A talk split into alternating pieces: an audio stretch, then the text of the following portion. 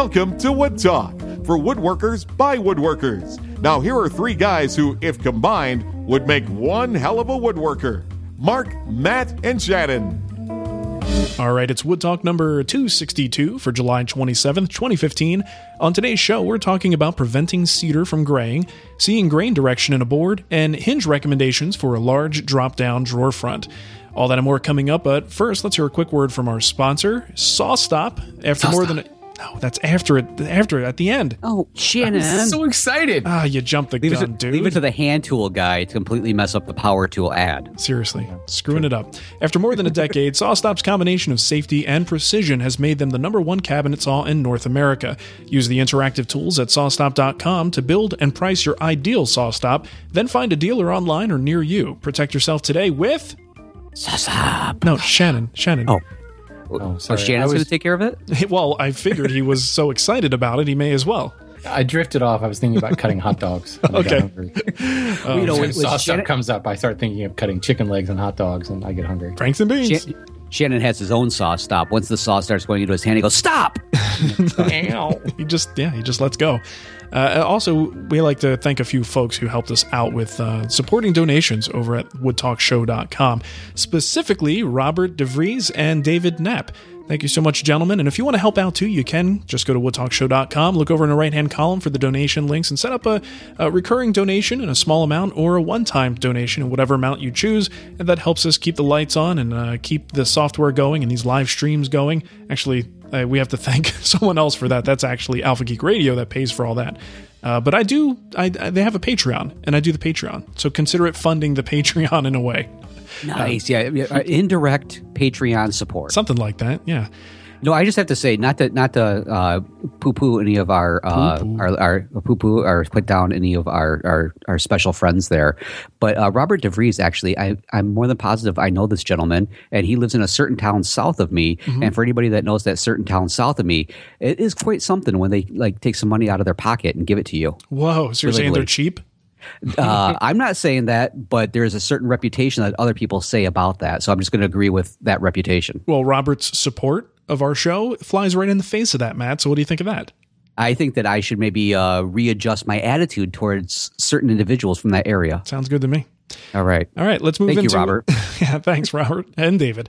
Uh, let's move into what's on the bench. I'll hit it off first here. I am playing with my domino, and I like to do that now and then. Uh, I figured on the last project I did extensive mortise and tenon joinery, and uh, showed that it's possible to do it just with the router and a table saw and uh, not much else.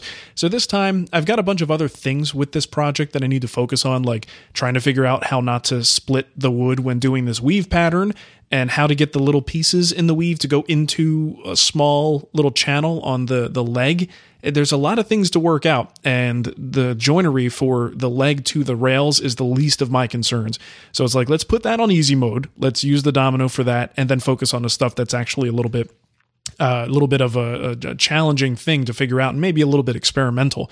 Um, I mean, if something breaks, I'd rather just redo the part and then use the domino to make the joint again rather than having put all that extra effort into more traditional mortise and tenon joints. So, um, yeah, so domino to the rescue on this one.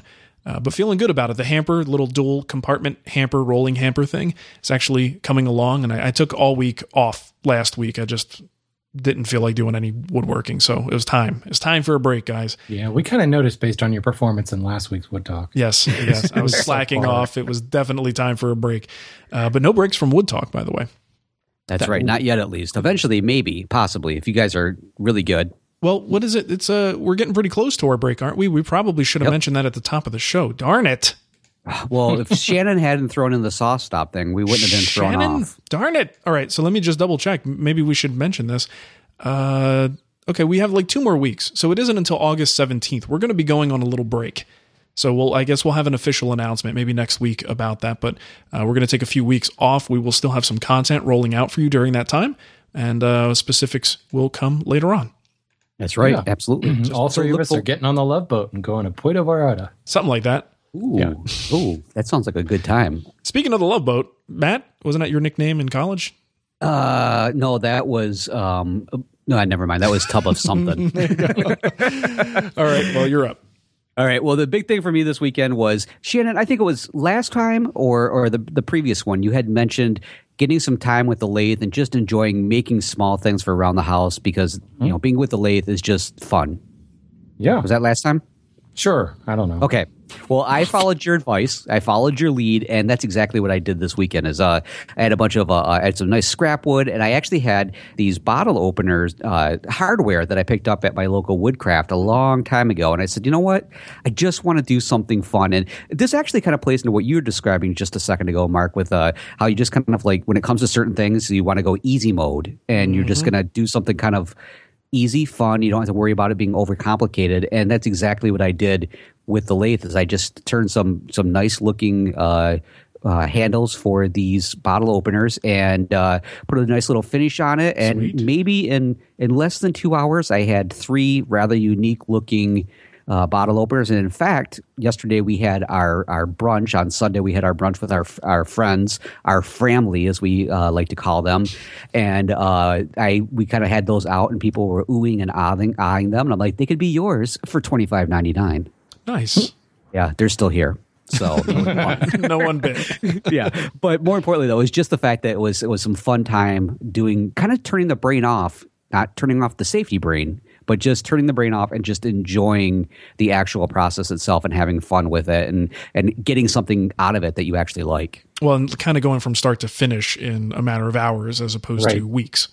Right, exactly. It's always yeah. nice for a change. So you're new to this whole lathe thing, newish, Matt. What is your um, for a project like that? What finish do you like to use? Um, I've been using Shellawax. Uh, Nice. So it's it's Good a call. manu- yeah, what it's uh, shellac and wax and everything else. It's a friction finish. So you put it on and then you you add friction to it, and uh, preferably not your bare hand. Well, you could probably do that, but uh, you just use some paper towel with it, and it comes up to a really nice, not too glossy, but yeah, a really nice finish in no time at all. And people can handle it and do whatever they want to. In our case, people were popping open beer bottles left and right with them, so it was a it was a good time. Nice. Nice. I've always So been good. tempted, uh, being a greasy Italian, I've always been tempted to just put my face on it, see if I can't get a little natural action There going go. there. It'd probably either smell like vinegar or salt and vinegar. Might or, or, or garlic. One or the the, the cool thing about those little projects is I, I made the probably the same kit, Matt, years ago, and um, that type of stuff goes in like a single drawer in our kitchen. It's like where the pizza cutter is and the the the little salad tong things and all that, and all that stuff over the years I've made. So it's just kind of cool. You open the drawer and like there's a pie server in there made out of ebony. You know, there's a little bottle opener with cocobolo. It's just kind of a neat thing that's just totally innocuous sitting in a drawer somewhere but like if you do have people over hey pull Look out at the, this. the fine exotic hardwood beer opener and I, I pull the- out my Star Trek pizza cutter. Ooh, does, I have does a it have star like wars pizza sound? cutter And I'll tell you what, uh, having the, the like the handle be the Enterprise is li- like really bad. Like ergonomically, it's the worst pizza cutter ever. I would much prefer like a nicely turned handle from from Matt or Shannon, as opposed to the stupid awkward thing that makes you want to cut your hand off. So, uh, but yeah, it's it impresses people. yeah i'm telling you the lightsaber star wars pizza cutter is the way to go because a it good makes idea. noises and it like makes the little woom woom when you swing it around Right. It's that cool would be freaking awesome. Cool. All right. So that was mine. Now, Shannon, your curly, che- oh, curly cherry. I thought it was curly, like is in Curly Sue, the movie with Jim Belushi's brother, and or no, no, Jim Belushi, John Belushi's brother. okay Never mind. bring, So bring Jerry it back Curly- bring it back Reel it in, Matt. Reel it in. Come on, just go with it, guys. It's Monday. Matt, Matt really tries to work hard on those segues. yeah so i got i got in the shop i was excited Yay! It's like the the first decent amount of shop time I've had since we brought a puppy into the house, and the solution was maybe take Kenny down to the shop with you and take his crate where he goes for quiet time. Take his crate down there, and he probably will just be happy to be with you. So I did, And and he, uh, you know, so I was milling some lumber, just doing hand plane stuff at the bench, and it was totally fine. He fell asleep in his crate. I'm thinking, this is awesome. This is solution. I've got my shop back, um, and I was filming a series of clips that eventually will kind of go into musical montage voiceover mode. so I didn't have the lapel mic. There wasn't any speaking. I was just capturing ambient sound. Well, then I had to film a couple of clips where there was actual mic live while I was doing something commentary. Well, apparently, once I start talking, Kenny feels the need to chime in. so like the simple 10 second clip that I needed to film to kind of wrap up the little voiceover segment was, I think, I, five or six clips, five or six takes in order to get that because I'd start talking and he would start like not howling, but just talking like a puppy talks. Let you know he was there.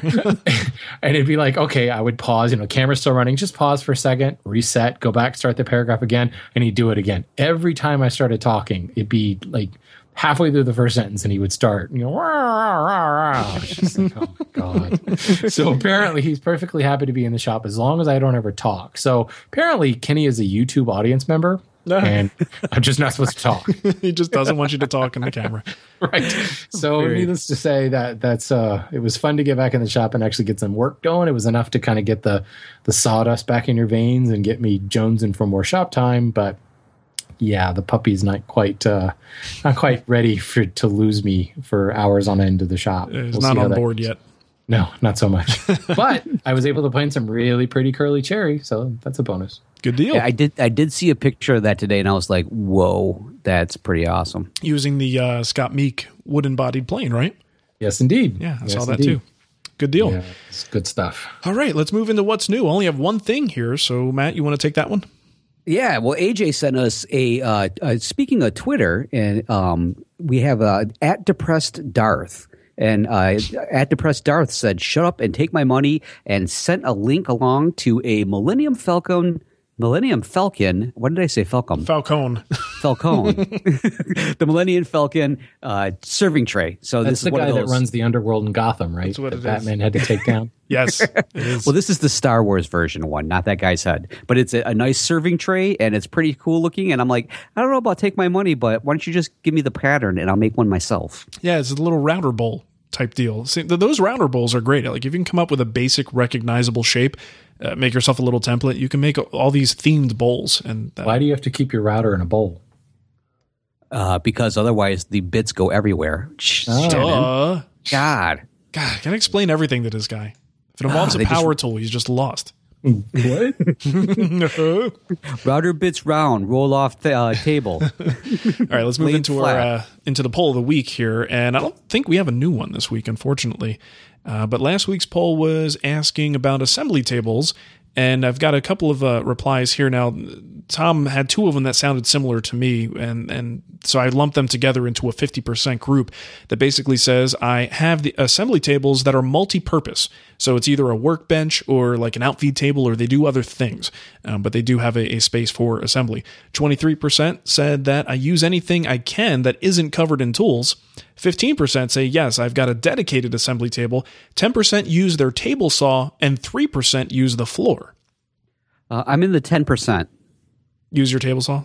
Yeah. Nothing wrong I with preferred that. It, yeah, when I had the granite topped one, I really liked that because then when I glued, it didn't matter. I just scraped it right off, had no effect on the table whatsoever. The one I have now, I'm like, well, I guess I got to break out the rust remover. What the heck did I just do that for? right. So what what uh, what's happened with granite top saws? Is that still a thing? Companies still uh, produce them? I I don't know. I thought Steel City was the only one that was actually doing it. Oh wait, I take it back. Ridgid, Ridgid had, had, one, for a while. Yeah, yeah. Did, yeah. I, I, haven't seen one in a while. I wonder what the the reason for that was. Probably no. lack of like user acceptance. Yeah, I'm guessing we're, it just never bunch. it never caught on. right, My exactly. father had cast iron. I don't need any of your newfangled granite. Or well, maybe it was one of those things where they didn't like the pattern of the granite. They're like, "Can I get yeah, something with some more red flecks in it?" This doesn't go with my cabinets. A little bit less quartz, please. Maybe some more garnet. That would be good. I just think it never really, you know. I mean, the thing is, it, it could be, it could break, right? You could have something like a miter piece. Uh, the miter slot could probably break if you like smack the the, the miter gauge the wrong way. Um, yep. Obviously, not easily, but it certainly is possible. And then the lack of magnetic features. I think those those things were really mm-hmm. problematic for people.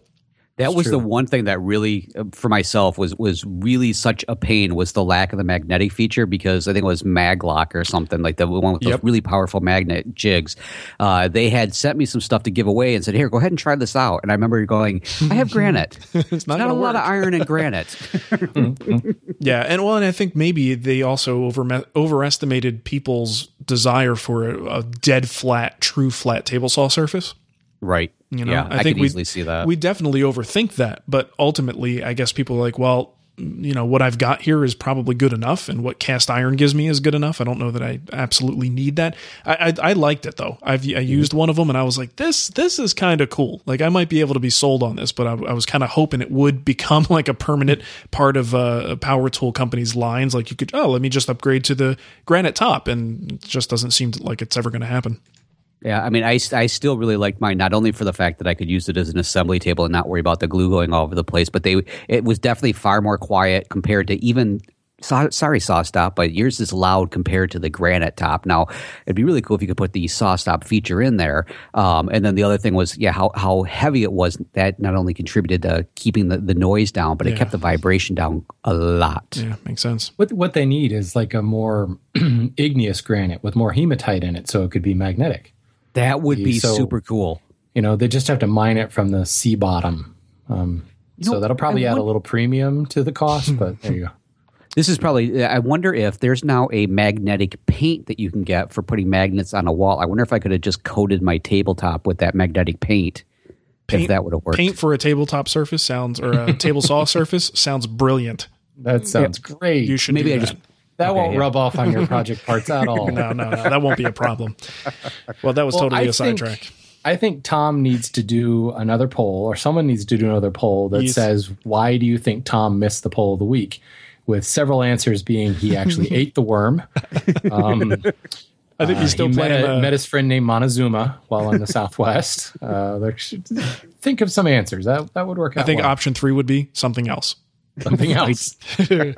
yeah, I think he's still recovering. It was a long trip. He was out of town for like a couple weeks, so he's probably playing catch up over there. Uh, all right, let's move into kickback. And got a lot of kickback from you. The comments on this stuff uh, on the website is great. So we can only give you a little taste of what people send back our way. So definitely go to woodtalkshow.com, check out the uh, various shows, and look at the comments there. Lots of good information. And actually, if I may, sorry, Mark. Uh-huh. Um, couple shows ago, we did the thing about uh, what is your business model, like LLC, all that stuff. Yep. That thread is still going strong. Mm-hmm. There's some great advice. Like it's almost stuff that people should be charging for. There's like attorneys and lawyers talking back and forth on that thread. And I've actually found myself referencing it, going, oh, okay, maybe I need to go change this, change that. So if anyone listened to that show and still has questions, revisit that thread because there's some great stuff there. My favorite is the the attorney that says the first step is to get an attorney. Here's my card. but yeah, it, it truly is useful. Very, I was really surprised at how well that one panned out. Uh, all right, first thing we got here is uh, from Josh in reference to the softwood workbench discussion we had previously. He says, I just recently finished building my workbench, laminating 15 2x4x4s for the top. They were all reclaimed from pallets and 2x4s that were found in the trash. It was a lot of work milling the boards down just to glue up the top. The legs are made from soft wood as well. My total cost was around 20 to 30 bucks for glue. Uh, and I guess he bought a couple of extra boards to supplement it. If for some reason the top doesn't hold up very well, I can take my hand plane to the top and reflatten it. Go. Very good. All right. Well, this next one came in from Stan P, and this was in reference to the split level shop for the OCD woodworker. And Stan P's advice is for the OCD woodworker, make the upstairs your office, design, studio, and finishing area. You know, we had a couple people say finishing area, and the one problem I have with that is you're now not only moving like moving project parts around is bad enough, but moving a completed project from downstairs to upstairs just to do finishing sounds like a really bad idea. Yeah, I, that's my thought too. Is just that whole moving things. I already do enough moving things. I don't want to have to move it up there and then bring it back down again to get it out of the Climb shop. it up and down, so many stairs. Now, if you had one of those, have you seen like you could get like an elevator, like a, a, a dumb waiter, Little dumb waiter setup. Yeah, well, I Yeah, guess that, just- that might work. That would be you go. really really cool. nice. Only if you could ride on it, though, because you know you'd oh, want to. Oh, I would be riding on it. Trust me. Yeah, you, you could send the kids out to carry the piece up, and you just ride the elevator up. I'll meet you up there. That's exactly that's what I plan on doing. Yeah, and it has to be a totally squeaky pulley. That's Don't it. ever oil the pulley, or it will take away the the effect. That totally makes me think. You know, like there's those uh, uh those step. Uh, the, oh my gosh! Like uh, George Costanza would totally use one. Like you sit on the uh, the wall, and it takes you up the stairs for elderly the people. Oh, yeah, yeah, yeah. The little chair, sure. Yes, I need to get one of those for moving my projects up and down the basement. I'll be like, um, what's the load capacity on this? That'll work. I'll be there in 20 minutes. right. All right, this next bit of kickback comes from Mark in reference to making money. He said, Well, I've Mark. been, um, yeah, he's going to tell us how to make money. I've been, we're working as a hobby for at least 30 years. Many years ago, a friend and neighbor asked me to make them a child's table and chairs like I'd made for my children. And I thought, great, I can do something I enjoy and make money at the same time.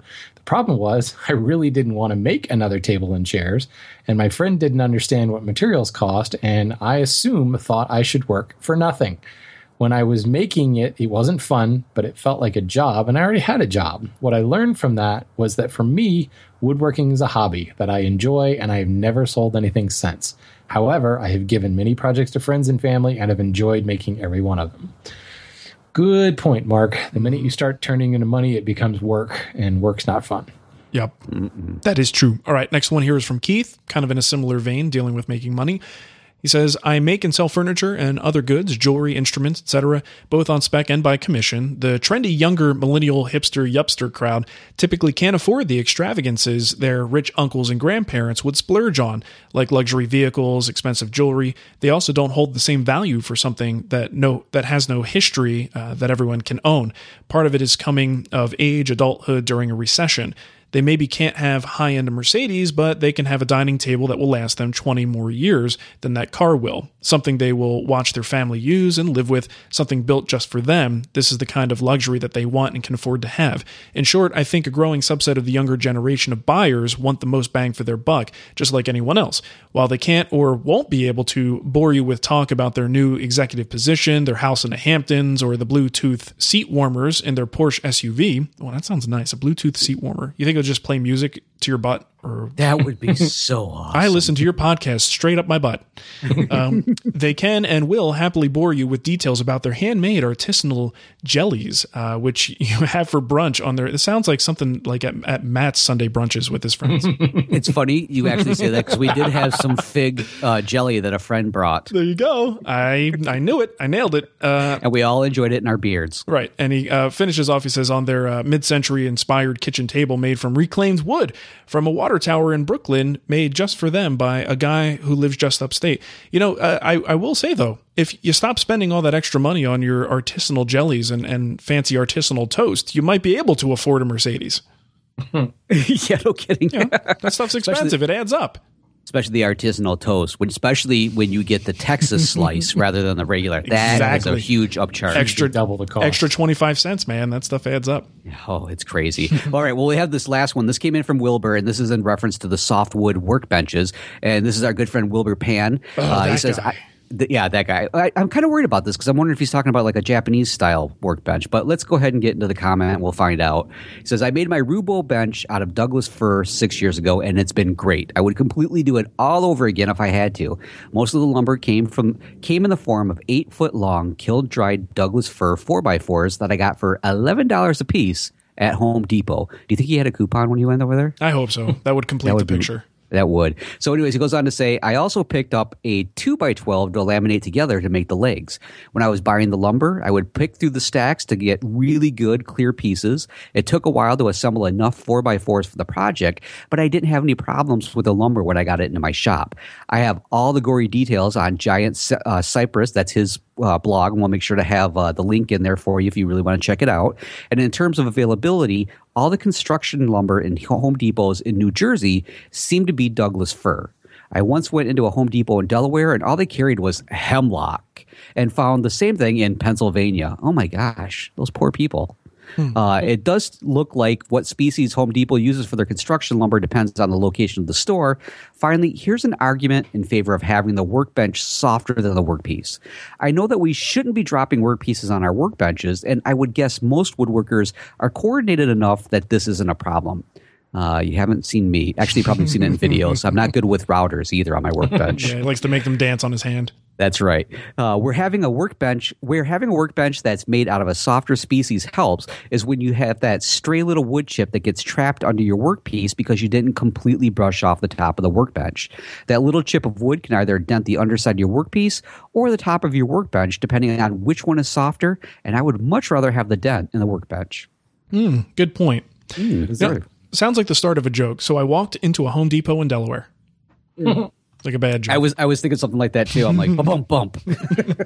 So you know, even with a soft bench, wouldn't a wood chip still kind of dent the wood? You know, like if you're sanding on top of your bench and there's a piece of wood under there, like even if the bench is softer, you're still going to get a dent. It's to just may- maybe not as significant, but you're still going to get one.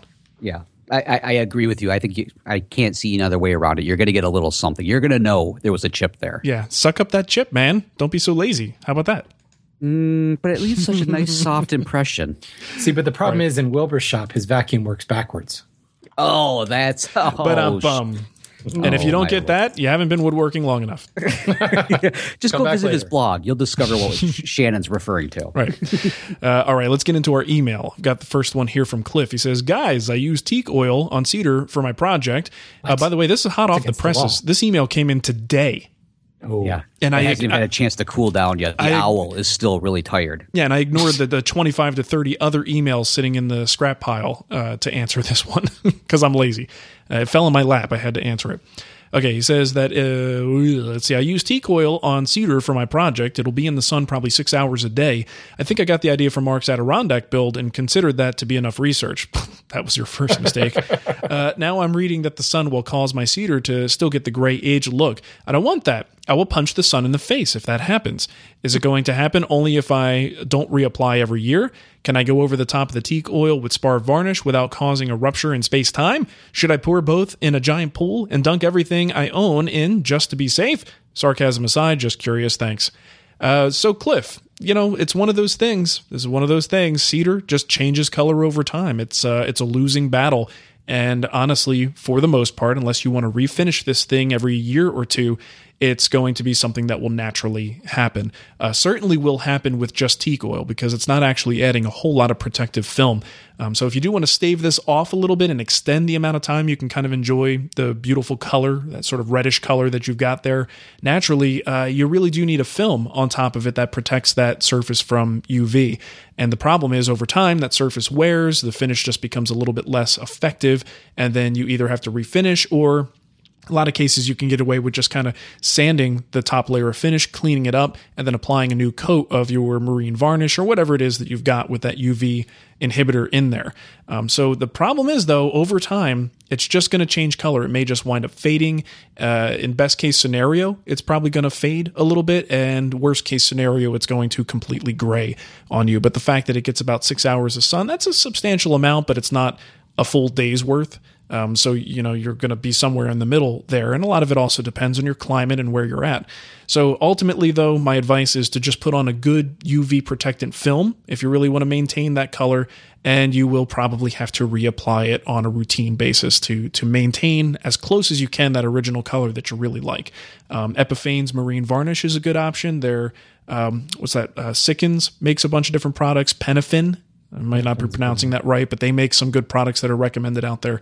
Um, UV protection and a thick film is is probably your best best way to go here. Otherwise, you are looking at grayed cedar, no matter what you do. See, Nice. now I've always heard that you'd be better off to just continue to oil it. you can do just that because too. oiling doesn't require any kind of you just rub it back on you know you don't have to do any sanding and you don't have to worry about bonding you know how um, like polyurethane and stuff doesn't actually it, it just layers on top of the other finish um, and it doesn't actually penetrate in. So to me it's like um, deck uh, thompson's water seal all that stuff. All it is is just rubbing oil back into the wood and uh, giving it you know that thirsty wood getting some of its color back. So uh, and and most of my outdoor furniture is painted. So um, i don't have a lot of experience with this. Mark i know you have a lot of experience with nasty sun. So you, have you run into that where the, the Don't finish talk will about start to flake that and way. peel away nasty sun How dare you, Nice, I sir? like that.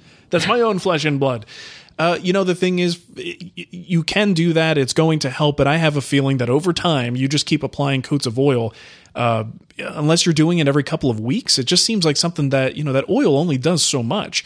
Uh, and the sun can be pretty damn powerful. I mean, that's that, some sort of solids in the film it's just yeah, gonna- and that that graying can happen over the course of just weeks.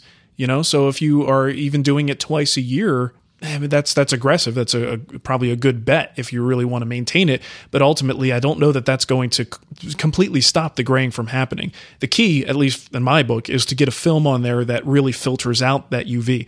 Uh, teak oil has some UV inhibitors in it, but you're just kind of absorbing into the fibers. You're not really building a protective film so much with that stuff that I just don't think it's going to be all that effective. Um, you know, and it sounds like a whole lot of work.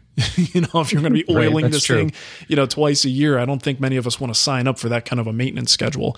Um, so yeah, I mean, and that's the thing. There's a lot of different experiences out there depending on different areas, and uh, what I deal with here is a very specific profile of of sun and heat that may be very different than what someone else does. And having a winter could certainly cause different things that don't happen here. You know, just because the winter is so mild. So my experience yeah. is just you know one data point for you, but ultimately, I just think it's a losing battle. Uh, if you know, you know just wants that, to gray. That's actually a good point, Cliff. I don't know where you are in the country, but if you do have a winter, um, consider getting like a cover. Like if you're not going to use it in the winter, cover it up. Mm-hmm. You know, and that will help a little bit. If he um, he saw the Adirondack series, the last episode in that series was talking about look, no matter what finish you choose, this wood is going to wear in a bad way over time. So buy a cover. And I went through a whole process. I think it's the cover store might be the yeah, site that I, I know there's a couple companies that mm-hmm. make either custom and then there's also companies that make existing furniture. Like yep. heck, you can find covers in places like Pottery Barn. You just find something that's kind of similarly close, shaped right? yeah. and you're good to go. And the other thing I will add to this, I used to think this was common knowledge, but based upon the questions of the lumberyard, all wood goes gray. It's not just specific species. Yeah. Um, I we get so many questions from people going, well, if I buy Ipe, will it go gray? And well, I'm going to buy teak because it won't go gray. No, no, no, no. the sun will always win. Everything goes gray. So it's not just it's not just cedar in this particular case. I had a well, bunch see, of boards that. Sorry, Matt. Go ahead. No, I was just going to say here, here's a marketing opportunity. It doesn't go gray. It goes silver. That's what most people say. it goes a matte, a matte silver. to a silvery gray. Yeah. See, and if you do that, then people are like, I love silver.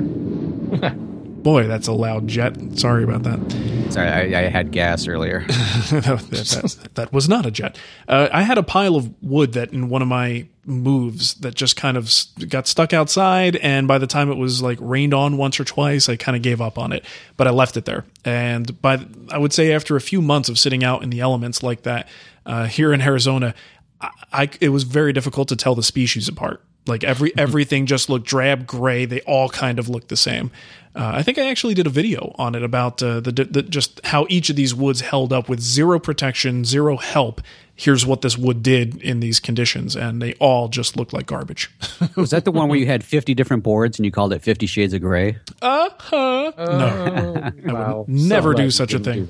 uh, you know, but this, this uh, questions like this always make me think that if if what you really want is to maintain the color of the wood, the, the original color of the wood. Either one, never put it in the sun, or just put it out for very short periods of time and make sure it always gets a good umbrella over it. Mm-hmm. Or two, be willing to actually stain it the color that you want it to stay. Because yeah, I mean, I, have I've always thought that too. About I, I actually look forward to when the whatever wood I'm working with takes on that silver color, that matte silver color. Yeah. I mean, it's like the same thing as having copper and then getting angry when the copper turns green. I, the green looks kind of cool.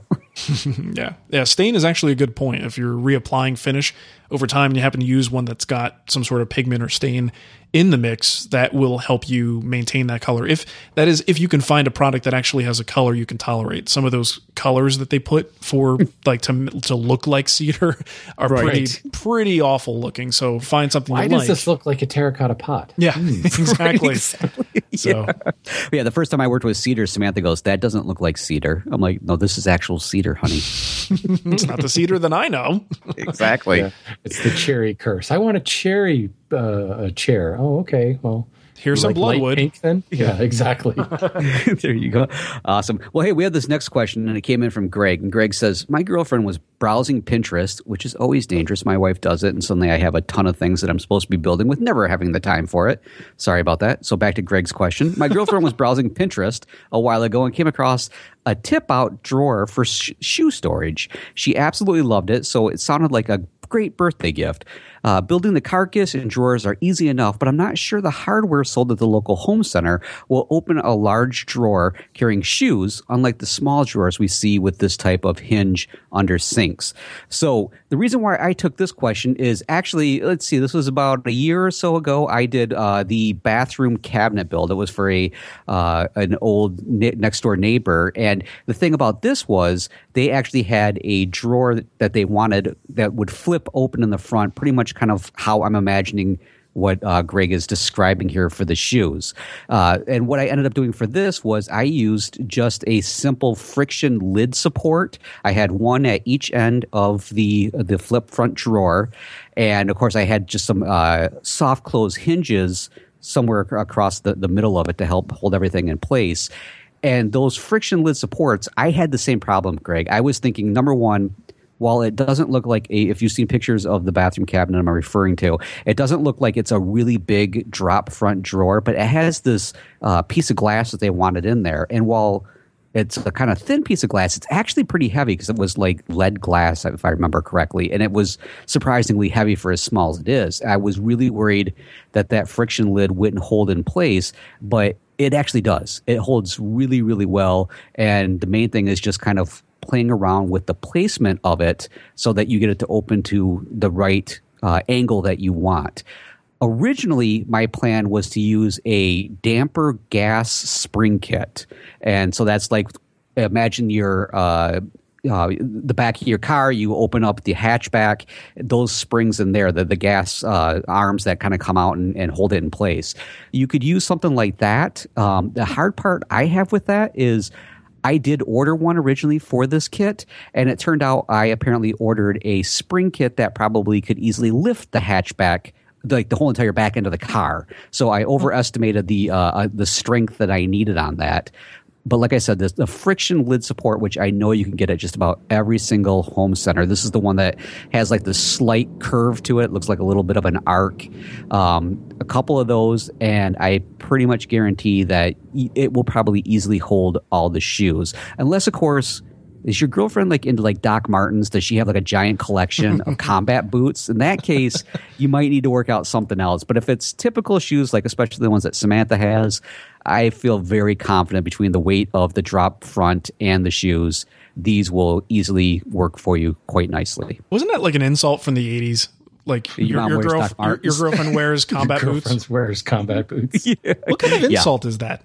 I don't even. I don't under, know. Like as an adult, I'm thinking about it. I don't even understand what that means. Yeah, because like when I went through my ska period, I'm like, I would love to have a girlfriend that wore combat boots. right? That's hot. What's the problem? yes, she does, and she can kick your butt. In, in, other words, they were just saying your mom's hot.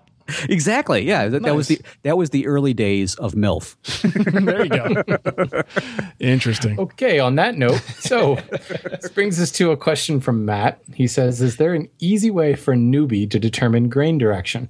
I've heard Shannon talk about feeling the grain, but I can't often tell the difference. Is there an easy way?" Um, I don't want to be like glib here. The easy way: take a pass with your hand plane. Does it tear out? Go the other direction. And uh, I'm not joking. there are times, uh, and actually, I was just saying, I was using Curly Cherry um, for this blanket chest, and you look at the face of that board, and that's what I would normally do. I look at the face of the board and kind of see what direction those grain lines are rising up to meet that that board, and I'd go uphill. Um, this cherry board, no way. Uh, you could you have no idea what direction it's going. So I, I made a guess. I put it in the vise ran the plane across it. Nope, that's not right. You know, the plane will kind of stutter and skip over the surface and it will tear things out. Obviously, don't go with a super, super heavy cut or you might end up with bigger issues. And if that's not right, flip around and go the other way. Um, there is nothing wrong with getting a little bit of tear out as long as you don't keep doing it. So the tear out gets worse. Just go the other direction. You will always run into boards where the grain will change midway through. And in that case, there is no, you try to go one direction and switch and go the other way. There are a bunch of different ways to kind of see. which way the grain's going. You can try to reassemble the, the board back into the log and figure out how the tree grew. But even if you do all those things and you're certain this is the way the, the grain's going to run, grain switchbacks on you all the time. If you're using figured wood, there almost is no grain direction. Even if you're using straight grain wood, you're going to run into issues where maybe there was a, a branch further out in the log and you've got a little swirly section that's not going to quite um, lay down for you. The easiest way in the world, grab your hand plane, take a pass. If it doesn't work, go the other direction. I hate that method. Yeah, well, you're wrong. they're, they're like the way I tend to do things. I'll maybe after all the milling is done, everything is done. I'll take a swipe with the smoother and just try to save myself sanding and all that crap. And Right. that's the the last time I want a catch. Like even a small catch is like I'm at the point where I really just want to take maybe a couple thou pass, like or two. And if I get any tear out, now my two or you know one or two passes is going to become like seven or eight passes just to clean up what I just screwed up, even if it's small. Um, and that's why I hate doing that. But I mean, I, I could see I could see how we would run into this dilemma at that I, point. I think you need to sharpen your blade, Marc. no, If you're taking a one or two thou pass with a smoother and you're getting tear out, you need to sharpen your blade. Well, uh, you get the beginning know- of tear out. I I, mean, know it- that you're like this Bubinga guy and you like to use all this crazy jungle wood, but I mean, one thousandth of an inch with a sharp blade, it's really hard to get tear out. And yes, there's always going to be a board, but I'm just saying, if you do get tear out, you're getting such a tiny, tiny amount. listen, you work with cherry, you work with walnut. I don't want to hear it. I love cherry and walnut. I for know that you do. exact reason. You're a hand tool user, and that's why you love it. So, So uh, the, the the point for this is yes, there's a bunch of different ways. People have all kinds of different ways to quote read the grain, pantyhose. and every single one of them, yeah, every single one of them would have an asterisk next to it saying this doesn't work for every single board. Right.